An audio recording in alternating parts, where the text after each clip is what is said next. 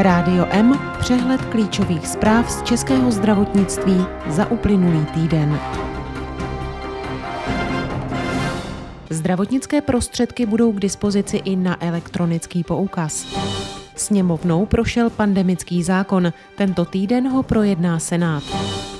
Zatím byl COVID-19 uznán jako nemoc z povolání jen ve 150 případech. Americká farmaceutická firma Johnson Johnson požádala agenturu EMA o schválení své vakcíny. Praktičtí lékaři jsou od 1. března připraveni očkovat. Radiom začínají zprávy. Státní ústav pro kontrolu léčiv doporučil v České republice používání zatím neregistrovaného léku proti COVID-19 od firmy Regeneron – Jde o kombinaci monoklonálních protilátek Casirivimab a Imdevimab. Určen je pro vysoce rizikové ambulantní pacienty. Léky na bázi monoklonálních protilátek mají pomáhat lidem s rizikem těžkého průběhu onemocnění. Podle odborníků je třeba látku podat co nejdříve po nákaze, nemusí být ale účinná na další mutace viru. Vláda schválila zákon o elektronizaci zdravotnictví z dílny Ministerstva zdravotnictví a Ústavu zdravotnických informací a statistiky. Ten má za cíl nastavit základní pravidla a architekturu elektronizace českého zdravotnictví. Jedním ze základních principů koncepce nového zákona je decentralizované řešení respektující již existující instituce, nástroje a procesy. Zdravotnické prostředky budou k dispozici i na elektronický poukaz. Na rozdíl od elektronického receptu na léky bude využívání elektronických poukazů na zdravotnické prostředky dobrovolné. Elektronické poukazy by měly pomoci zejména lidem, kteří tyto výrobky odebírají pravidelně. Pro poukaz například na inkontinenční pomůcky nebudou muset chodit k lékaři. Sněmovnou prošel pandemický zákon. Až projde senátem a podepíše ho prezident, začne v Česku platit takzvaná pandemická pohotovost. Ta má nahradit nouzový stav. Kvůli očkodňování podnikatelů vznikne elektronický formulář, peníze by mělo vyplácet ministerstvo financí. Lhůta pro žádosti bude jeden rok, ministerstvo bude mít na vyjádření šest měsíců. Ministerstvo zdravotnictví nebo hygienické stanice budou moci nad rámec oprávnění ze zákona o ochraně veřejného zdraví omezit celostátně nebo regionálně například veřejnou dopravu, obchodní nebo výrobní provozovny či obchodní centra, holičství, kadeřnictví, pedikúry, manikúry a podobné služby, bazény a koupaliště, soukromé a veřejné akce i vysoké školy budou moci nařídit používání ochranných, čisticích nebo dezinfekčních prostředků i další protiepidemická opatření nebo vydat příkaz k testování zaměstnanců a jiných pracovníků na onemocnění COVID-19. Ministerstvo zdravotnictví nebo krajské hygienické stanice získají také určité pravomoci vůči poskytovatelům zdravotních a sociálních služeb. Ministerstvo zdravotnictví bude moci žádat v souvislosti s epidemií COVID-19 o pomoc složky integrovaného záchranného systému. Vláda bude moci rozhodnout o využití armády. Mimořádná opatření musí schválit vláda a budou muset být zdůvodněna z hlediska epidemické situace i rizik. Trvat mohou jen nezbytně nutnou dobu. Každé dva týdny se bude přeskoumávat jejich potřebnost – Vláda bude ve stejném nebo i kratším intervalu informovat o opatřeních sněmovnu. Evropská komise přijala nabídku farmaceutické společnosti Aspen na snížení ceny u šesti jejich léků na leukémii a jiná nádorová onemocnění krve výměnou za ukončení antimonopolního řízení.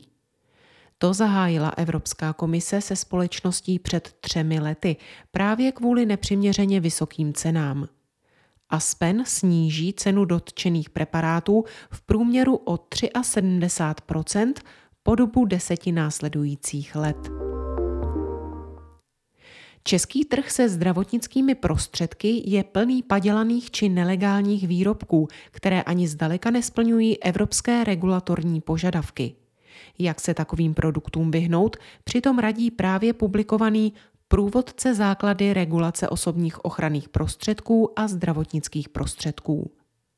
Autorem publikace je tým Úřadu pro technickou normalizaci, metrologii a státní zkušebnictví a Jakub Král, zakladatel vzdělávací a poradenské společnosti Porta Medica. Zatím byl COVID-19 uznán jako nemoc z povolání jen ve 150 případech. Jak informuje zdravotnický deník, onemocněním COVID-19 se od začátku pandemie nakazilo v Česku více než 60 tisíc zdravotníků. Mnoho z nich se přitom infikovalo při výkonu povolání, takže by v případě, že šlo o klinicky manifestní onemocnění, měli mít nárok na uznání finanční náhrady v důsledku nemoci z povolání. Za minulý rok ovšem bylo pojistných událostí vyplaceno jen minimum. Celkem bylo do registru nemocí z povolání hlášeno 150 případů onemocnění COVID-19. Hlavní důvody jsou zřejmě dva. Celý proces je administrativně velmi náročný a zdlouhavý, takže peníze zatím byly vyplaceny jen těm, kdo se nakazili v první vlně. Zároveň ovšem, vzhledem k pracnosti procedury, mnoho zdravotníků o náhradu raději nežádá a přistupují k ní hlavně ti, kteří měli průběh choroby závažnější. Faktem tak je, že hlavní nápor žádostí o náhradu zřejmě ještě mají pojišťovny před sebou. Americká farmaceutická firma Johnson Johnson požádala agenturu EMA o schválení své vakcíny. Výbor Evropské agentury pro léčivé přípravky bude vakcínu vyhodnocovat ve zrychleném řízení a posudek se dá očekávat v půlce příštího měsíce. Stane se tak za podmínky, že Johnson Johnson výboru dodá kompletní data o účinnosti, bezpečnosti a kvalitě očkovací látky. Jde o čtvrtou žádost o povolení vakcíny proti COVID-19 od začátku současné pandemie. Už dříve ho získali přípravky od firm Pfizer-BioNTech, Moderna a AstraZeneca. Evropská komise vakcínu od společnosti Johnson Johnson objednala pro 200 milionů lidí v 27. Od ostatních vakcín se liší v tom, že se podává jen v jedné dávce. Ředitel odboru ochrany veřejného zdraví Ministerstva zdravotnictví Jan Marounek, který ve čtvrtek sledoval na tribuně pro VIP hosty fotbalový zápas Pražské slávie s anglickým Lestrem, byl odvolán z funkce zástupce hlavní hygieničky. Ministr Jan Blatný v pátek večer oznámil, že se tak stalo po dohodě se státním tajemníkem úřadu Stanislavem Měšťanem a hlavní hygieničkou Jarmilou Rážovou. Lidé na těchto pozicích musí jít příkladem. Pana Marounka jsem také vyzval, aby se veřejně omluvil. Uvedl Blatný na Twitteru ministerstva zdravotnictví. Prezidentem stomatologické komory bude i nadále Roman Šmucler. Šmucler komoru vede od roku 2017. Do funkce na období do roku 2025 ho zvolil sněm. Šmucler měl dva protikandidáty – Většinu hlasů získal už v prvním kole volby. O post prezidenta se ucházel také majitel firmy Herbadent Pavel Smažík a majitel a lékař stomatologického centra v Příbrami Jiří Hrabák. Národní ústav duševního zdraví se stal minulý týden oficiálním spolupracujícím centrem Světové zdravotnické organizace. Pomůže například s reformou psychiatrické péče v dalších zemích střední a východní Evropy a také střední Asie. Uplatní i další zkušenosti, třeba s destigmatizací duševních onemocnění. Jedná se o velmi prestižní vyvrcholení dlouhodobé spolupráce, řekl ředitel centra Petr Winkler. V Tuzemsku má nyní VHO podle Winklera tři takzvaně dezignovaná centra. Kromě Národního ústavu duševního zdraví je to Ústav pro péči o matku a dítě a Ústav zdravotnických informací a statistiky. Na světě má organizace vedle svých oficiálních orgánů zhruba 800 dezignovaných center. Každé z nich má určené oblasti a cíle. Od 1. března se do očkování proti COVID-19 zapojí praktičtí lékaři a budou také moci vypisovat termíny v centrálním rezervačním systému. Ministerstvo zdravotnictví k tomu plánuje tento týden vydat metodický pokyn. Předseda Združení praktických lékařů Petr Šonka v minulých dnech řekl, že zapojit se chtějí zhruba dvě třetiny z pěti tisíc ordinací. Do ordinací praktických lékařů by se měla vozit právě vakcína AstraZeneca. Izrael uvolní část opatření proti šíření pandemie onemocnění COVID-19. Do některých míst budou moci jen ti, kteří COVID-19 prodělali nebo jsou proti této nemoci očkovaní.